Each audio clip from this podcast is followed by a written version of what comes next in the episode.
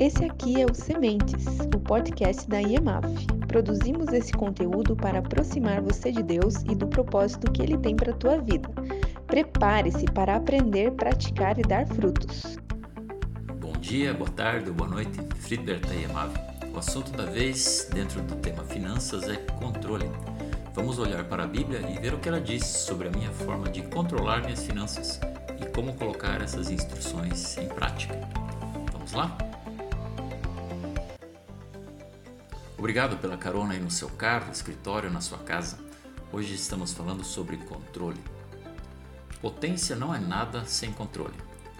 Eu me lembro de uma campanha de marketing da Pirelli de anos atrás, que usava esse slogan, e a imagem era do maior velocista da época, Carl Lewis, usando toda a sua potência de um corredor é, controlada por uma espécie de pneus que ele usava nos pés. Potência a gente define como aquilo que nos move adiante, mas é o controle que nos faz chegar aonde queremos. E esse era é, o centro dessa campanha de marketing. Eu não acho difícil conectar isso com finanças. Imagine que o recurso que eu tenho é a minha potência, é o que me move financeiramente. Mas eu só vou chegar a uma vida equilibrada, alinhada com os princípios bíblicos que nós vimos até aqui, se eu souber me controlar. Bem, e é nessa hora que eu vejo as maiores dificuldades das famílias na área das finanças. Então vamos ajudar. Lembrando que estamos falando de princípios que Deus estabeleceu para nossa bênção. Então, acima de todo o nosso esforço, Ele, o próprio Deus, dono de tudo e sabedor de todas as coisas, está do seu lado. Vamos lá.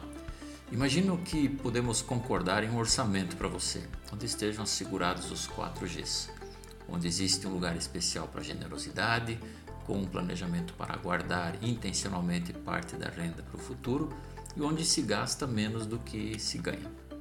Mas tudo isso se perde se nós não tivermos controle, principalmente o controle dos gastos. Em Lucas 12, um homem pede a Jesus que convença o seu irmão a dividir a herança com ele.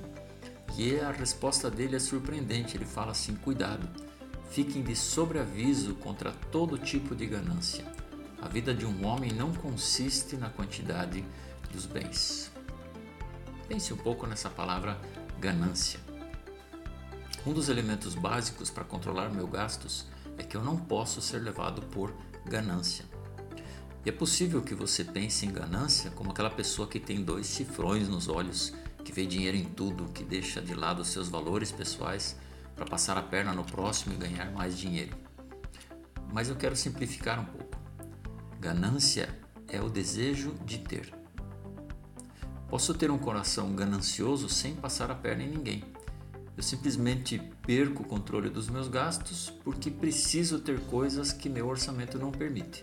E isso é ganância. A ganância não está necessariamente em querer ter mais e mais dinheiro. Ela destrói a nossa vida, vida financeira quando queremos ter coisas que não precisamos ou não temos condições de comprar naquele momento ou então de furar com o meu planejamento de generosidade ou guardar, usando esse recurso para gastar. E a palavra-chave aqui é equilíbrio. Podemos trocar a palavra controle por equilíbrio. É, em 2 Timóteo diz que Deus não nos deu o espírito de covardia, mas de poder, de amor e de equilíbrio. Mas então ambição é pecado? Querer ter mais é errado? Não. Uma ambição sadia não é pecado no sentido de querer crescer na sua profissão, no seu negócio, de comprar algo novo, etc. Mas como eu faço então para filtrar isso? É, e uma das melhores formas de filtrar se faço por ganância ou ambição saudável é observar o meu autocontrole. Será que estou fazendo o que me propus ou acabei comprando por ímpeto? Eu realmente preciso disso e posso ter ou eu fui levado por impulso? Deixe-me abordar isso de uma outra forma.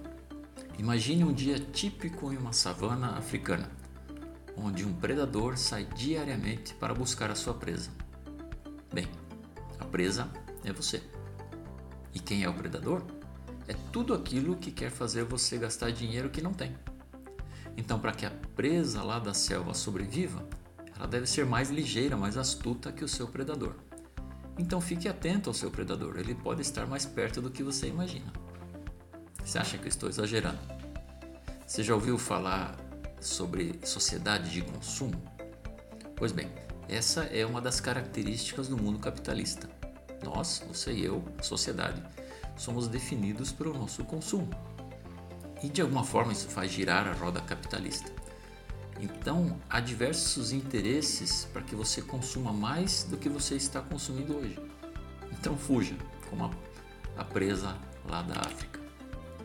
A sociedade capitalista ela pode parecer livre, mas se você olhar de perto, ela só funciona se o consumo continuar aumentando.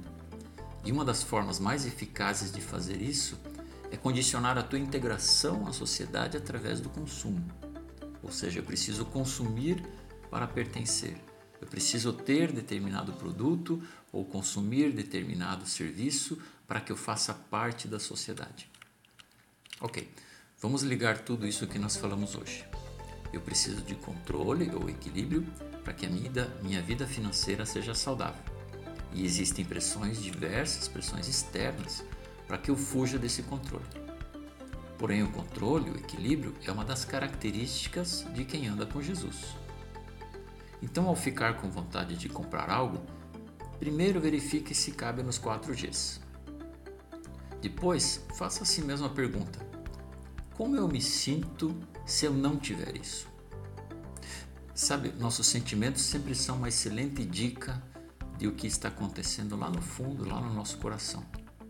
Se meu sentimento em não ter algo é um sentimento de inadequação, de frustração ou de inferioridade, por exemplo, é um sintoma de que algo no meu coração não está bem.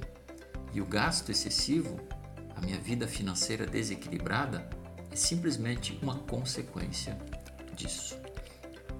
Vamos orar?